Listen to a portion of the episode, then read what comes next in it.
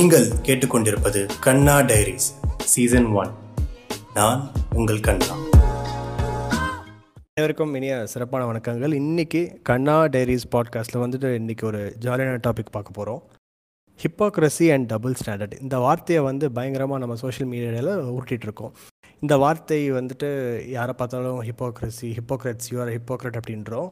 And அது வந்து ஒரு பொலிட்டிக்கல் டூலாகவே மாறிடுச்சு. ஏன்னா ஒருத்தர் ஒரு நிலைப்பாடு எடுத்து அதை முட்டு கொடுக்குறதுலேருந்து சரி அதே நேரத்தில் எதிரில் இருக்கிறவங்கள வந்துட்டு நீ சரி இல்லை நீ தப்பு அப்படின்னு சொல்கிறதுலேருந்து இந்த ஹிப்போக்ரஸி வந்து எல்லாருக்கிட்டேயும் ஊறி போயிருக்கு. முக்கியமாக சோஷியல் மீடியாவில் ரொம்ப ஈஸியாக தெரியுதுன்னு வச்சுக்கோங்களேன். ஸோ அப்படின்னும் போது இது இது எப்படி ஆரம்பிக்குது நம்மளாம் எந்த லெவலில் ஹிப்போக்ரட்ஸாக இருக்கும் இதை எப்படி மாற்றலான்ற ஒரு டாபிக் தான். ஸோ இன்றைக்கி நம்ம கூட இணைந்திருக்கிறது வந்து நம்மளோட பெஸ்ட் ஃப்ரெண்ட் வினோ அவர்கள். வணக்கம் வினோ. வணக்கம் கண்ணா எப்படி இருக்கீங்க? நல்லா இருக்கேன் நீங்கள் நல்லா இருக்கீங்க நம்புகிறேன் கொச்சி தானே?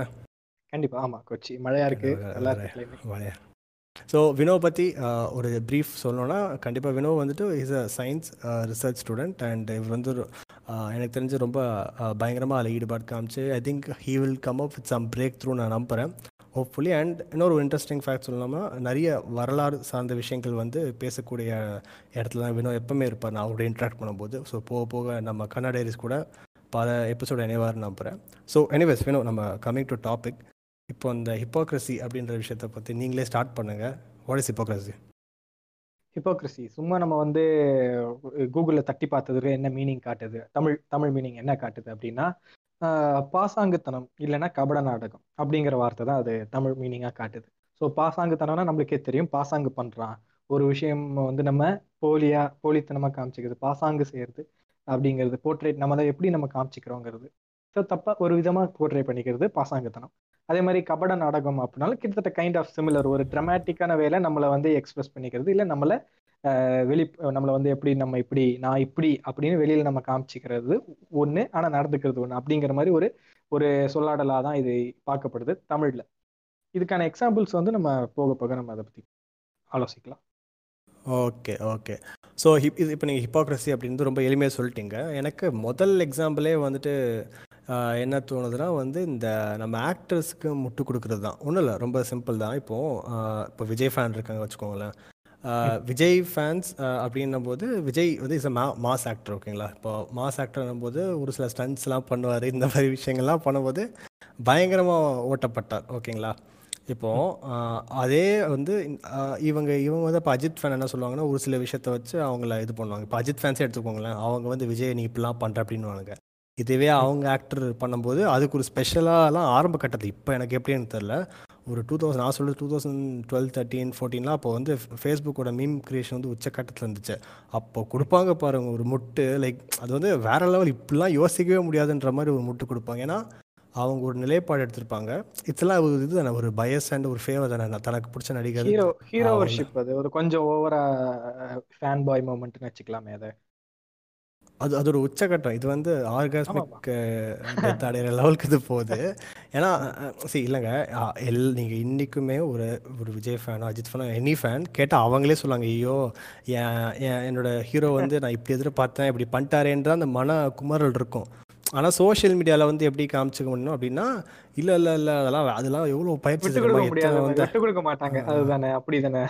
ஆமாம் ஆமாம் ஆமாம் காக்காய்க்கு தன் குஞ்சு பொன் குஞ்சு. ஆனால் இதுக்கு பின்னாடி ஒரு ஒரு ஃபேக்டர் இருக்குங்க. நம்ம வந்துட்டு இவங்க இன்னைக்கு இந்த ஒரு விஷயம் நீங்கள் கவனிக்கணும். ஏன்னா இன்னைக்கு வந்து அவங்க வந்து எனக்கு அந்த நடிகரை பிடிச்சிருக்குன்றதுக்காகலாம் முட்டு கொடுக்கறது இல்ல தன்னை பெட்டராக காமிச்சுக்கணுன்றக்காக தான் நீங்கள் நல்லா பாருங்கள் ஒரு அஜித் ஃபேன் நான் ஒரு எக்ஸாம்பிள் தான் எடுத்துக்கிறேன் அஜித் ஃபேனோ Vijay ஃபேனோ they know that their actors are failing at some level ஆனால் அவங்க இது எப்படி முட்டு கொடுப்பாங்கன்னா தன் அதாவது அஜித் ஃபேன்ஸ் அவங்க ஃபேன்ஸாக வந்து அவங்கள காமிச்சுக்கிறாங்களே தவிர இந்த லவ் ஃபார் தட் ஆக்டருக்காகலாம் அவங்க முட்டு கொடுக்குறதில்ல இப்போலாம். இப்போ வந்து தன்னை ஒரு ஈகோ அந்த சார்ந்து தன்னை பெட்டராக காமிச்சிக்கணும். தான் ஃபேன்ஸ் தான் கெத்து அப்படின்ற அந்த ஒரு ஒரு ட்ரைபாக உருவாயிட்டாங்க. ஸோ தன்னை பெட்டராக காமிச்சிக்கணுன்றக்காக தான் இப்போ முட்டு கொடுக்குறாங்க. ஸோ ஆனால் இதுக்காக தான் இந்த எக்ஸாம்பிள் எடுத்தாச்சு. ஸோ தன்னை பெட்டராக காமிச்சிக்கணும். தனக்கு தெரியுது தன் நான் தான் லவ் பண்ணுற அந்த விஷயம் வந்து கொஞ்சம் சொதப்பலாக இருக்குன்ட்டு. இருந்தாலும் நான் பெட்டர் பா நாங்கள் தான் கெத்து நீலாம் வெத்துன்ற இந்த ஒரு இதுக்காக எவ்வளோ கொடுக்க முடியுமோ முட்டு கொடுக்குறாங்க. இதை நீங்கள் எப்படி பார்க்குறீங்க இல்லை கண்டிப்பாக இது வந்து நம்ம ரெண்டு கண்ணோட்டத்தில் பார்க்கலாம் முட்டு கொடுக்குறாங்க அப்படிங்கிறது எதுக்காக கொடுக்குறாங்க? நீங்கள் சொன்ன மாதிரி கண்டிப்பாக அவங்க வந்து அவங்களோட குரூப் எக்ரீட் இல்லைன்னா அவங்க ஒரு ட்ரைபா அவங்க இருக்காங்க அவங்களை ஐடென்டிஃபை பண்ணிக்கிறாங்க. அந்த மொத்த ட்ரைபோட கெத்தையும் காமிச்சிக்கணும். விட்டு கொடுக்க கூடாது அது தனிநபரா அவங்க விட்டு கொடுக்குறாங்கிறத தாண்டி அவங்க அந்த இடத்துல ஒரு ஒரு ஸ்டேட்டஸ் கோவா இருக்கு அவங்களுக்கு. அந்த அந்த அந்த ஸ்டேட்டஸ் அவங்க மெயின்டைன் பண்ணணும்னு ட்ரை பண்றாங்க. ஒரு சுப்பீரியாரிட்டியை வந்து அந்த இடத்துல எஸ்டாப்ளிஷ் பண்ணணும்னு பாக்குறாங்க. ஸோ அந்த இட அந்த ஒரு நிர்பந்தத்தினாலே வந்து அவங்க வந்து எல்லா கிரேசி ஆக்ஷன்ஸ் இல்லை ஒரு ஒரு இல்லாஜிக்கலான ஒரு சீனை கூட வந்து அவங்க டிஃபெண்ட் பண்ண வேண்டிய சூழ்நிலைக்கு தள்ளா தள்ளப்படுறாங்க இல்லை உள்ளாக்கப்படுறாங்கன்னு வச்சுப்போமே அப்போ இது இதுக்கு வந்து ஒரு ஒரு ப்ரெஷர் பியர் ப்ரெஷர் அவங்கள சுத்தி வந்து விட்டு கொடுத்துட்டா என்னடா விஜய் ஃபேன் அஜித் ஃபேன் நீ அப்படிங்கிற மாதிரி சுத்தி இருக்கவனே கேட்பாங்கிறதுனால விஜய் ஃபேன் கம்யூனிட்டியில ஒரு ரெகக்னிஷன் போயிடும் இல்ல அதுக்கு வந்து என்னடா இது பிட்ரே பண்ணிட்டியா அப்படிங்கிற மாதிரி அளவுக்கு அவங்க சொல்லுவாங்க. அப்படிங்கறனால கடைசி வரைக்கும் விட்டு கொடுக்காம இருக்கணும். அதுதான் கெத்து அப்படின்னு அவங்க நம்பி அதை செய்யறாங்கன்னு வச்சுக்கலாம். இன்னொரு ஒரு ஆங்கிள் வந்து நிஜமாவே அவங்க வந்து ஒரு விஷயத்த வந்து பிளைண்டா யார் பண்ணாலும் நான் ஏத்துப்பேன். அதுவும் வந்து ஏன் நான் இது பண்ற ஆள் வந்து இப்போ முந்தின கேஸ்ல வந்து அது இல்லாஜிக்கல்னு தெரிஞ்சும் ஜஸ்ட் ஃபார் நேம் சேக் வந்து அதை வந்து டிஃபெண்ட் பண்றாங்க ஒண்ணு. இன்னொரு ஒரு சினாரியோல அது அவங்களுக்கு வந்து நிஜமாவே அது வந்து கெத்துன்னு நம்பிடுறாங்க போல.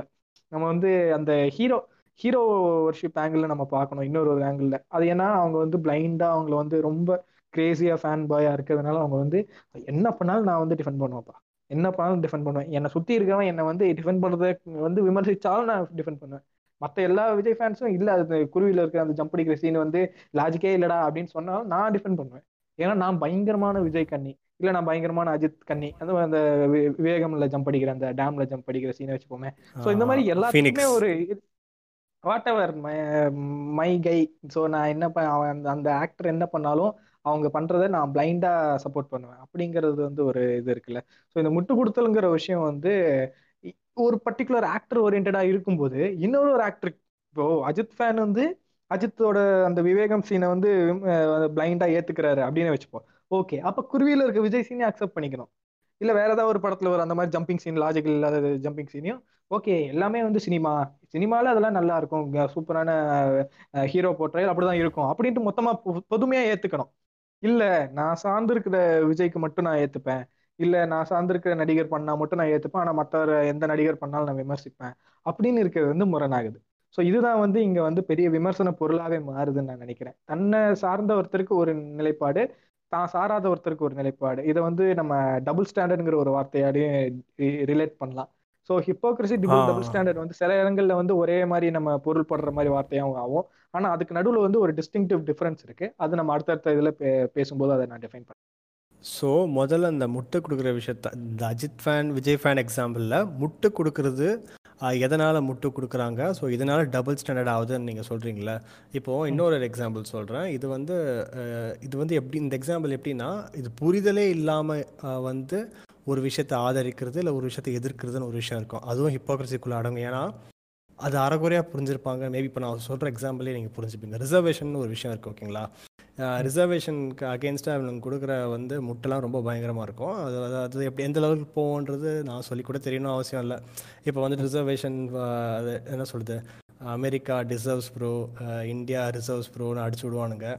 அப்புறம் லண்டனில் போயிட்டு ப்ரௌன் ரிசர்வேஷன் கேட்குறது இல்லைனா தனக்கான ரெப்ரசன்டேஷன் கேட்குறது ஸோ அதாவது அமெரிக்காக்கோ இல்லை லண்டனுக்கோ போனால் அது ரெப்ரசன்டேஷன் தெரிஞ்ச நம் மக்களுக்கு இந்தியா வரும்போது அது ரெப்ரசன்டேஷன்ற வார்த்தையே வந்து ஆல்மோஸ்ட் ம மறந்துடுவாங்க அது அதுக்கப்புறம் இங்கே இருக்க நிறைய வந்து குரூப்ஸ் அதை முட்டு கொடுப்பாங்க. இந்த மாதிரி எங்களுக்கு ரிசர்வேஷன் வந்து வந்து எங்களை வந்து இது பண்ணுது அப்படி பண்ணுது அப்படின்ட்டு. ஸோ இது புரிதல் இல்லை. இப்போ ரிசர்வேஷனாக ரெப்ரசன்டேஷன்ட்டு படித்தவனும் ஒத்துக்க மாட்டேங்கிறான் இல்லை புரிஞ்சுக்க மாட்டேங்கிறான்னு ஒரு விஷயம் இருக்குல்ல. இதை எப்படி பார்க்கலாம்? இல்லை இதில் வந்து உள்ள நிறைய அரசியல் இருக்குது நீங்கள் வந்து சொன்ன இதை வந்து நான் இன்னும் கொஞ்சம் டீகோட் பண்ணி தெளிவாக புரியிற மாதிரி ஆடியன்ஸ்க்கு ஏற்ற மாதிரி நான் சொல்கிறேன் இப்போ எப்படின்னா ரிசர்வேஷனை எதுக்காக கொடுக்குறோம் அப்படிங்கிறது நீங்கள் சொன்ன டேர்ம்லேயே இருக்குது ரெப்ரசன்டேஷன் ஒரு டைவர்ஸான குரூப்ஸு மல்டிடியூட் நிறைய ரீசன்ஸ்னால அவங்க வந்து வேற வேற நிலைகளில் அவங்களோட வாய்ப்புகளை இழந்திருக்காங்க. அவங்களுக்கான வாய்ப்பை பிரதிநிதித்துவத்தை ரெப்ரசன்டேஷனை உறுதிப்படுத்துறது. எல்லா தளங்கள்லையும் கல்வியாக இருக்கலாம் வேலைவாய்ப்பாக இருக்கலாம் அந்த மாதிரி எல்லா தளங்கள்லையும் சமமா எல்லாரும் எந்தெந்த அளவுக்கு ப்ரொபோஷனலா வச்சுக்கிறோம்னு வச்சுப்போமே ப்ரொபோஷனலாவது ரெப்ரஸன்டேஷன் இருக்கிறோம் இங்க வந்து ஒரு ஒருத்தர் குரூப்ஸ் அவங்க வந்து அவங்களோட குரூப்ல இருந்து ஒரு நபராவது அவங்கள ரெப்ரசென்ட் பண்ண இருந்தாதான் அந்த குரூப்போட பிரச்சனை இப்போ வெளியில பேசப்படும். ஸோ இந்த மாதிரி ரெப்ரசன்டேஷனுக்கான ஒரு இது ஒரு டூலாக தான் வந்து ரிசர்வேஷனுங்கிற ஒரு ஸ்ட்ராட்டஜிக் மூவ் எடுக்கப்பட்டுச்சு. ஆனால் இந்த ரிசர்வேஷனுக்கு அகெயின்ஸ்டா ஒரு சில குரூப் மட்டும்தான் ஆக்சுவலா இருக்காங்க. அவங்களுக்கு வந்து அந்த ரிசர்வேஷன்னால அந்த குரூப் பாதிக்கப்படுறாங்கன்னு அவங்களுக்கு தெரியும். ஏன்னா அந்த பர்டிகுலர் குரூப் இப்போ வந்து நம்ம வந்து பார்ட்னர்கள்னு சொல்லக்கூடிய பிராமின்ஸ்ன்னு நம்ம சொல்ற அந்த கம்யூனிட்டி அவங்க ஸ்பெசிஃபிக்காக கால காலத்தில் நம்ம கொஞ்சம் பின்னாடி லாஸ்ட் ஒரு ஒன் ஒன் ஹண்ட்ரட் இயர்ஸில் நம்ம பார்த்தோம்னா அவங்க வந்து நிறைய எஜுகேஷனுக்கான ஆக்சஸ் அவங்களுக்கு முன்னாடி இருந்ததுனால அவங்களுக்கான சோஷியல் கேபிட்டல் அதிகமாக இருந்ததுனால நிறைய தளங்களில் அவங்க அவங்களோட இடத்த வந்து அதிகமாக வச்சுக்கிட்டு இருந்தாங்க. அவங்க அவங்களோட இடத்த வந்து தக்க வச்சுக்கிட்டு இருந்தாங்க. நிறைய ஆக்குபை பண்ணிக்கிட்டு மற்றவங்களுக்கான வாய்ப்பை மறுத்துக்கிட்டு இருந்தாங்க. அதுக்கு நிறைய அந்த வர்ணாசிரம கொள்கைகளும் காரணமாக இருந்துச்சுன்னு வச்சுப்போமே ஆனால் அவங்களுக்கு இருக்கிற வாய்ப்பு அதிகமா அவங்க இருக்கிற பெர்சன்டேஜ் ப்ரொபோஷனலா பார்த்தா அவங்க மூணுல இருந்து நாலு சதவீதம் தான் மொத்த நாட்டிலேயே இருக்காங்க. ஆனா அவங்க எடுத்து அவங்க ஆக்கிரமிச்சிருக்கிற ப வாய்ப்புகள் அவங்க அவங்களோட எத்தனை டோட்டல் பீப்புள் ரெப்ரசன்ட் பண்றாங்க அப்படின்னா அது ரொம்ப அது டிஸ்ப்ரப்போர்ஷனேட்டா ரொம்ப அதிகமா இருக்கு. ஸோ அவங்களுக்கு தெரியுது இது வந்து ரெப்ரசன்டேஷன் ரிசர்வேஷன் வந்துச்சுன்னா அவங்களோட இடத்த தக்க வச்சுக்கிறதுல சிக்கல் வரும்னு தெரியுது. அதனால அவங்க ஆன்டி ரிசர்வேஷனுக்கான ஒரு அஜெண்டாவை எடுத்து தெரிஞ்சே தான் பண்றாங்க. அவங்களுக்கு தெரியும் ஆன்டி ரிசர்வேஷன் எடுத்தாதான் அவங்களால இப்போ இருக்கிற மாதிரியே கண்டினியூ ஆக முடியும். ரிசர்வேஷன் வந்துச்சுன்னா அவங்களோட வாய்ப்பு பறி போகும்னு அவங்களுக்கு தெரியும். ஆனா அந்த அடிப்படை ரெப்ரசன்டேஷன் இந்த மாதிரி ரிசர்வேஷனால வர பெனிஃபிட்ஸ் என்னங்கிறத ஆக்சுவலா பிசிஸ் ஓபிசிஸ் அதுக்கப்புறம் ஷெடியூல்டு குரூப்ஸா இருக்கிறவங்க இவங்க எல்லாருக்குமே வந்து அது பெருமா பெருவாரியா அவங்களுக்கு புரிய வைக்கப்படலை. அதுக்கு நம்மளோட கல்வி சூழலை வந்து அதுக்கு நம்ம பிளேம் பண்ணலாம். அதே மாதிரி நம்மளுக்கு இருக்கிற இப்போ இருக்கிற மீடியாவோட இதுவும் ரோலும் இருக்கு. கரெக்டா கொண்டு போய் மக்கள் கிட்ட சேர்க்கல. இது வரைக்கும் இந்த அரசியல் கட்சிகளும் போராட்டங்களை முன்னெடுத்தாங்களே ஒழிய எதுக்காக இது தேவை அப்படிங்கறத வந்து தெளிவா மக்கள் கிட்ட கொண்டு போய் சேர்க்கலையோ அப்படிங்கிற ஒரு விமர்சனமும் நம்மளுக்கு இருக்கு. இது எல்லாத்தையும் தாண்டி பொதுமக்கள் காமன் மேன் ஒரு லேமேனுக்கு ரிசர்வேஷன்னா ஏதோ அது வந்து ஒரு தப்பான ஒரு விஷயம். வாய்ப்பு வந்து ஒரு குறிப்பிட்ட சாராருக்கு மட்டும் கிடைக்குது இந்த தலித்துகளுக்கு மட்டும் கிடைக்குது பகுஜன்ஸ்க்கு மட்டும் கிடைக்குது அப்படிங்கிற ஒரு தவறான ஒரு போற்றையில அந்த முன்னாடி சொன்ன அந்த குரூப் ஆஃப் பீப்புள் தெரிஞ்சே பண்றாங்க. இங்க விக்டிமாக்கப்படுறது யாருன்னா இதை பத்தி புரிஞ்சுக்கிறதுக்கு வாய்ப்பு ஆக்சஸும் அதுக்கான எஜுகேஷனும் கரெக்டா கிடைக்காதவங்க தான். அவங்க அதை ஒழுங்கா புரிஞ்சிக்காம புரிஞ்சிக்காம அந்த நிலைப்பாடு எடுக்கிறாங்க.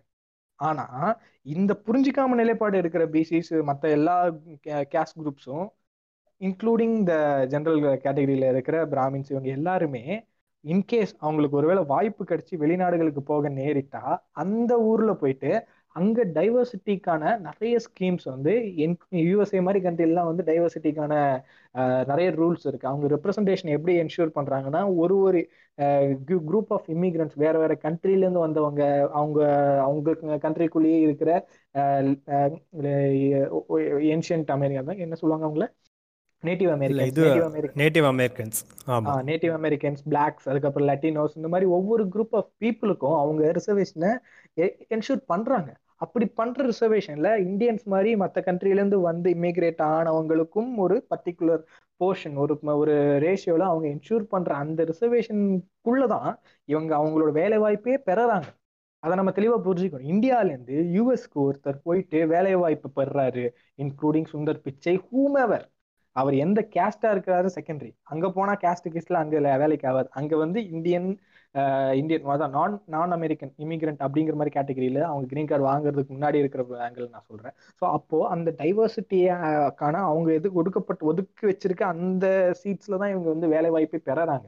ஸோ அங்கே போயிட்டு இவங்க வேலை வாய்ப்பை பெறதுக்கான காரணம் இந்த டைவர்சிட்டிக்கான அந்த ரெப்ரஸன்டேஷனுக்கு அந்த கண்ட்ரிக்கு என்ஷூர் பண்ணுதுங்கிறத அவங்க புரிஞ்சுக்கிறாங்க. அங்கே அந்த வாய்ப்பின் அடிப்படையில் அவங்க வேலையும் வாங்கிக்கிறாங்க. ஆனால் அதே குரூப் ஆஃப் பீப்புள் இங்க இந்தியாவோட இதுக்கு வந்து இந்தியாவோட ரிசர்வேஷனை பத்தின ஸ்டேட்மெண்ட்ஸ் கொடுக்கும்போது அதே பழைய அவங்களுக்கு பழைய நிலைப்பாடு இருந்தாங்களே ஆன்டி ரிசர்வேஷன் ஸ்டேட்டஸ் அந்த அந்த நிலைப்பாடுல இருந்து இங்க பேசுவாங்க. அப்போ இந்தியாவில இருக்கிற ரிசர்வேஷன் டாபிக் எடுத்து அவங்கள என்ஆர்ஐஸை வந்து ஒப்பீனியன் கேக் கேட்டா no no no reservation India is for reserved America is for deserved அப்போ இவங்க அங்க போயிட்டு ரிசர்வேஷன்ல தான் வேலை வாங்கியிருக்காங்கிறத வந்து நான் சுக்கா மறைச்சிருவாங்க. இல்ல சொல்ல மாட்டாங்க.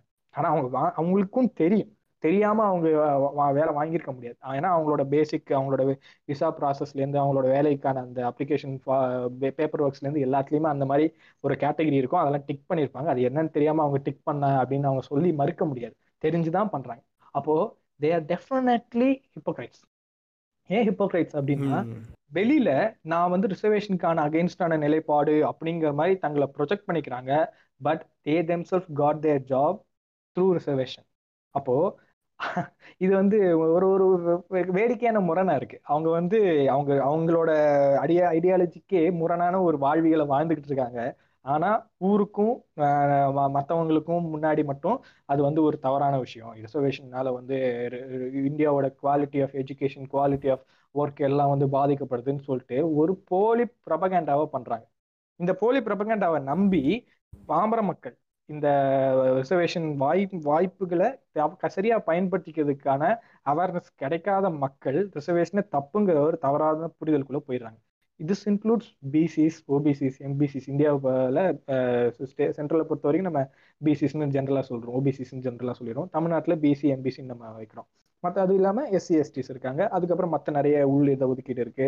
சின்ன சின்ன லிங்குவிஸ்டிக் குரூப்ஸ்க்கான மைனாரிட்டிஸ்க்கான ரிசர்வேஷன் அதுக்கப்புறம் ரிலீஜியஸ் மைனாரிட்டிஸ்க்கான ரிசர்வேஷன் இந்த மாதிரி நிறைய விதத்தில் ரிசர்வேஷன் என்ஷூர் ஆக்கப்பட்டிருக்கு இந்தியாவுக்குள்ள.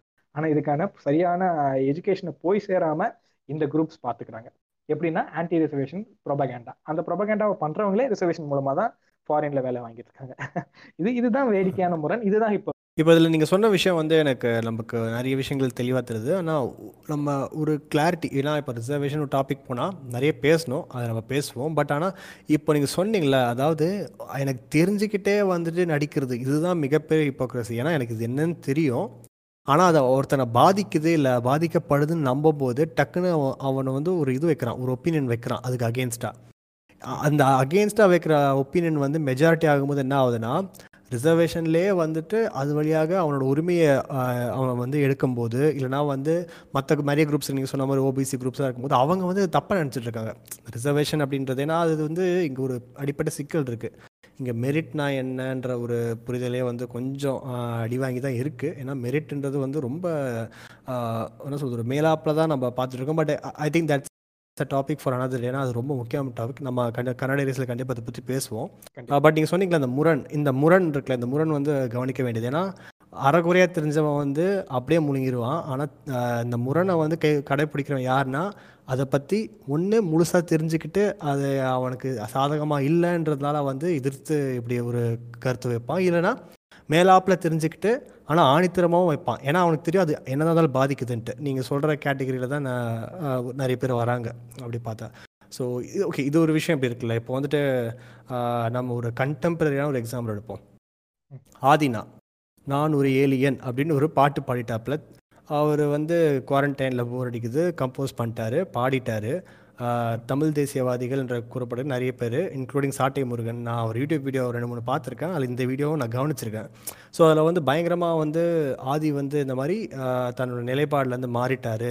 ஹிப்ஹாப் தமிழாலேருந்து ஹிப்ஹாப் அமீபாவா ஏலியனா அப்படின்லாம் கேட்க ஆரம்பிச்சிட்டாங்க. ஒரு பாமர்னா நான் இந்த வீடியோவை பார்க்கும்போது எனக்கு அது வந்து ஃபஸ்ட்டு உண்மையிலே பெருசாக தெரியல. ஏன்னா சரி ஆதியோட தமிழ் பற்றை வந்து கேள்வி கேட்குற இடத்துல உண்மையிலே யாருமே இல்லை. இது ஏன் சொல்கிறேன்னா நான் ஆதி கண்ணிலாம் இல்லை. பட் நீங்கள் நல்லா கவனிச்சிங்கன்னா அவரோட பாடல்கள் ஆரம்ப கட்டத்திலேருந்து அந்த தமிழி டாக்குமெண்ட்ரி வரைக்கும் நிறைய விஷயங்கள் கான்ட்ரிபியூட் பண்ணுறாரு இன்ஃபேக்ட் எனக்கு தெரிஞ்சு இந்த நானூறு ஏலியனுக்கு அப்புறம் கூட திருப்பி பண்ணுவார். ஓகேங்களா அது மேபி அவர் மார்க்கெட்டிங்காக பண்ணுறாரா என்னன்றதுலாம் எனக்கு தெரியல. பட் பண்ணுறாரு அந்த கான்ட்ரிபியூஷன் ஒன்று இருக்குது தொடர்ந்து. இப்போ திடீர்னு நான் ஒன்று நான் ஒரு ஏலியன் அப்படின்னு ஒரு பாட்டை அவர் வேற ஒரு ஆங்கிள்லேருந்து பாடியிருக்காரு. ஓகேங்களா அதை ஏன் வந்து இவ்வளோ கான்ட்ரவர்சி ஆகுறாங்க? உண்மையில உடனே அப்படி பாடினா நான் தமிழன் இல்லையே அர்த்தமாக இந்த இது ஏன் இது வந்து ஹிப்பாக்ரஸியாக தெரியலையா? இப்போ ஆதியோட கேஸை பார்த்துக்கிட்டிங்கன்னா ஆதி எப்படி வளர்ந்து வந்தார்? ஆதி எப்படி ம- பொதுமக்கள் கிட்ட ஒரு ஒரு ஐகான் ஒரு யூத் ஐகானா மாறியிருக்காரு. அதில் மாற்றிருக்கிறதே மாற்று கருத்தே இல்லை. யங் ரேப்பர்ஸ் நிறைய பேருக்கு இன்ஸ்பிரேஷனாக இருக்காரு. நிறைய யங்ஸ்டர்ஸ் வந்து ஆதியை வந்து ஒரு ரோல் மாடலாக பார்க்குறாங்க அதில் மாற்று மா- மாற்று கருத்தே இல்லை. எல்லாரும் ஏற்றுக்கக்கூடிய ஒரு விஷயமா இருக்கும். ஆனால் அவர் அந்த தளத்துக்கு அந்த ஒரு இடத்துக்கு எப்படி வந்தார் அப்படின்னு பார்த்தா ஆரம்ப காலகட்டத்தில் அவரோட முதல் ஆல்பம்ல இருந்து அந்த ஆல்பம்க்கு முன்னாடி அவர் ப- பண்ணின பாடலாக இருக்கட்டும் அந்த ஆல்பம்க்கு பின்னாடி அவர் பண்ண பாடல்களாக இருக்கட்டும் எல்லாமே வந்து தமிழ் தமிழ் மொழி தமிழ் மொழி மொழியோட பெருமை அதுக்கப்புறம் தமிழர்கள் தங்களை வந்து பெருமையாக பெருமையா தமிழ் மொழியை பேசக்கூடிய காரணத்தினால் தங்களை பெருமையா நினைச்சுக்கணும். எந்த விதத்திலும் தமிழனா இருக்கிறதுல சிறுமை இல்லை அப்படிங்கிற மாதிரி சில கருத்தியலை கொண்டு முன் முன் வச்சுதான் வந்து அவரு தன்னோட இசையே பண்றாரு.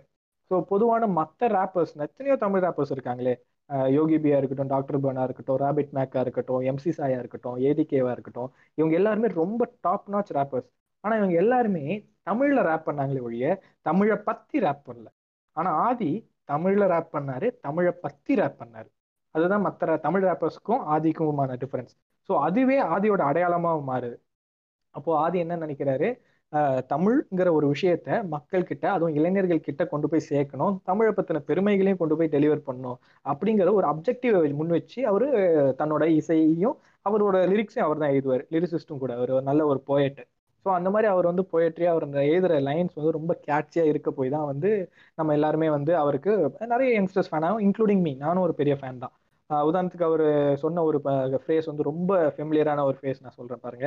இங்கிலீஷ் பேசினாலும் தமிழண்டா அப்படின்ட்டு எதிர்நீச்சல்ல ஒரு பாட்டுல வந்து அவர் சின்ன ஒரு ஃபேஸ் வச்சிருப்பாரு. இப்போ வரைக்குமே நம்ம அதை ரிலேட் பண்ணிக்கிறோம். ஸோ அந்த அந்த மாதிரி பாட்டுல அவர் வந்து சொன்ன கருத்தியல் தன்னை ஒரு தமிழர்களுக்கான ஒரு ஒரு பிரதிநிதியா அவர் காமிச்சுக்கிட்டாரு. தமிழ் மொழிய ஒரு கருத்தியலா கொண்ட ஒரு இசைக்கலைஞன் அப்படின்னு தன்னை அவர் வந்து நிலைநிறுத்திக்கிறார். அப்போ இப்படி சொல்லிதானே அவர் வந்திருக்காரு. அப்போ அவரை வந்து எல்லாரும் எப்படி பாக்குறாங்க? ஐக்கானா பாக்குறாங்க. தமிழ் விஷயத்த அவர் வந்து ரொம்ப சொல்றாரு.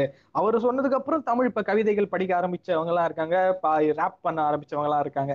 நானே வந்து ஸ்கூல் வந்து நான் சிபிஎஸ்சி ஸ்கூல்ல படித்தேன் தமிழ் வந்து எனக்கு வந்து நிறைய எழுத்து பிழை வரும். எழுத ஆரம்பிச்சேன்னா ஆனா ஆதியோட சாங்ஸ் கேட்டதுக்கு அப்புறம் கொஞ்சம் மோட்டிவேட் ஆகி கொஞ்சம் எக்ஸ்ட்ராவா நான் தமிழை பத்தி நான் தெரிஞ்சுக்க ஆரம்பிச்சேன். ஏன்னா எனக்கு தமிழ் ஆர்வம் வந்துச்சுன்னா அதுக்கு ஆதியும் ஒரு காரணம்ங்கிறத நான் சொல்றதுல எனக்கு எந்த ஒரு வெக்கமும் இல்லை. ஆனா இப்படி வளர்ந்து வந்த ஆதி பின்னாட்கள்ல அவரோட நிலைப்பாடை திடீர்னு மாத்தும் போது விமர்சனத்துக்கான ஒரு பொருளா மாறுறாரு அவரு.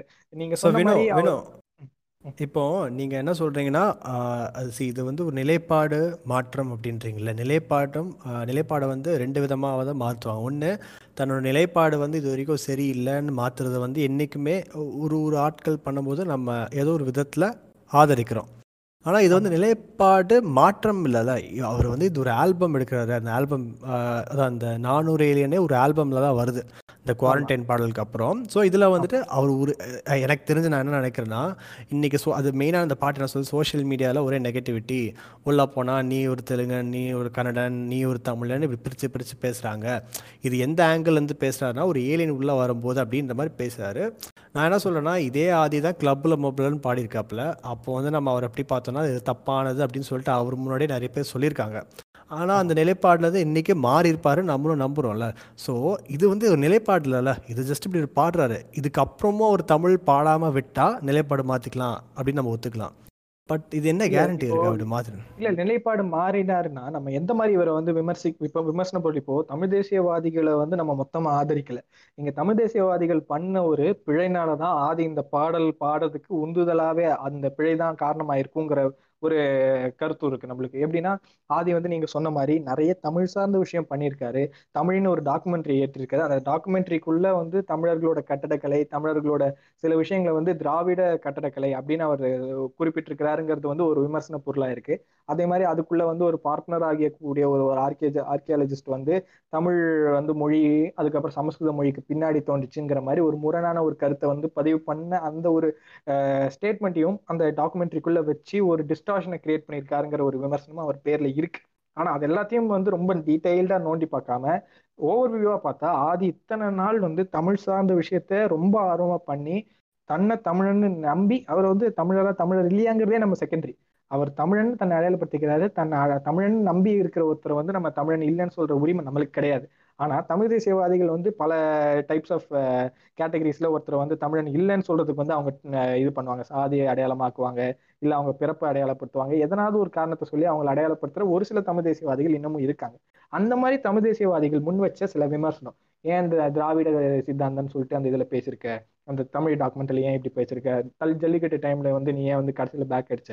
அந்த மாதிரி கேள்விகளை வச்சு ஆதி வந்து தமிழரே இல்லை. அவர் வந்து கன்னடர் தெலுங்கர் அவர் மலையாளி அப்படின்னு சொல்லிட்டு ஒரு ஒரு விதமா வந்து இஷ்டத்துக்கு வந்து நாலு பேர் நாலு விதமா பேசுற மாதிரி போற போக்குல எதனா ஒரு இதை சொல்லிட்டு போக ஆதி ஜென்ரலாவே இவ்வளவு நம்ம தமிழுக்கு பண்ணியும் இவங்க நம்மளை வந்து வேறு வேற்றானா பார்க்க ஆரம்பிக்கிறாங்களே அப்படின்னு சொல்லிட்டு ஒரு மனவிரக்திக்கு போயிருக்கிறதுக்கான நிறைய வாய்ப்பு இருக்கு. அந்த விமர்சனத்தை எதிர்கொள்றதுக்கான ஒரு ஒரு மெத்தட்ல இவர் வந்து எதிர்கொள்றதுக்கு வந்து அதை சட்டையரா வந்து இல்ல நீ என்னடா சொல்றது? என்ன வந்து கன்னடம் மலையாள தெலுங்கன்ட்டு நான் ஏலியன்டா போங்கடா அப்படிங்கிற அளவுக்கு அவர் சொல்றாரு அப்படின்னு வச்சுப்போம் ஆனா அது அவரை வந்து ஒரு ஹிப்போக்ரேட்டா எந்த இடத்துல காட்டுதுன்னா இன்னமும் அவர் தன்னை வந்து ஹிப்ஹாப் தமிழன் தான் சொல்லிக்கிட்டு இருக்காரு. அவரோட ஆல்பம்ல அவர் ஆர்டிஸ்ட் நேம் என்னது?